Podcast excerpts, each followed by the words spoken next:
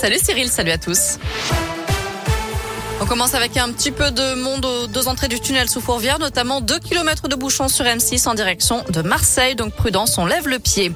À la une, la neige arrive dans la région. Les premiers flocons sont tombés sur les reliefs auvergnats, notamment sur le massif du Sancy dans le Puy-de-Dôme. Et plus près de chez nous, Météo France prévoit de fortes chutes de neige demain matin en Isère.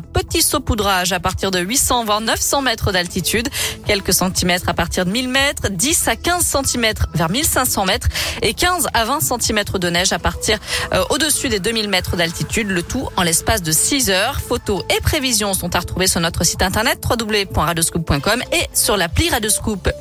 Fin de l'appel à témoins dans l'Ain. L'homme de 53 ans, porté disparu depuis la nuit de dimanche à lundi à Varambon, a finalement été retrouvé sain et sauf. Signalez-vous, la préfecture du Rhône lance un appel à la prudence avec le passage à l'heure d'hiver depuis ce week-end, notamment pour les cyclistes et les trottinettes. Il faut être visible. Une opération de sensibilisation aura lieu cet après-midi. La police sera à 17h à l'angle du quai Jules Courmont et du pont de la Guillotière dans le deuxième arrondissement de Lyon. Prudence aussi avec quelques changements sur les routes de la métropole lyonnaise. La limitation de vitesse passe de 70 à 50 km heure sur le boulevard Laurent Bonnevet à partir d'aujourd'hui le long de la Fessine.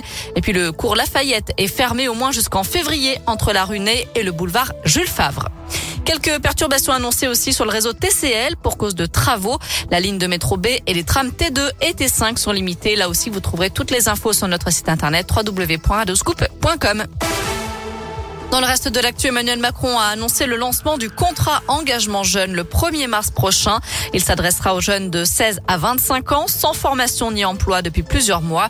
Un contrat qui leur permettra de recevoir une allocation allant jusqu'à 500 euros mensuels en échange de 15 à 20 heures de formation ou d'accompagnement par semaine. L'idée, c'est d'accompagner au moins 400 000 jeunes en 2022. La mise en garde du ministre de la Santé, une nouvelle vague épidémique est possible cet automne, prévient Olivier Véran. Le taux d'incidence du Covid au niveau national a augmenté de 11% soit la dernière semaine, avec une légère hausse des hospitalisations aussi. C'est l'effet de la baisse des températures principalement qui incite à rester en intérieur. La suite du procès des attentats du 13 novembre 2015 à Paris. La parole est maintenant aux 14 accusés, notamment le seul survivant des commandos, Salah Abdeslam, il est le premier interrogé. Le tribunal va se pencher sur leur personnalité, leur parcours ou leur passé judiciaire. Et puis une première avancée concrète à la COP26 de Glasgow en Écosse. Une centaine de pays, notamment la France, s'engagent à stopper et à inverser la déforestation.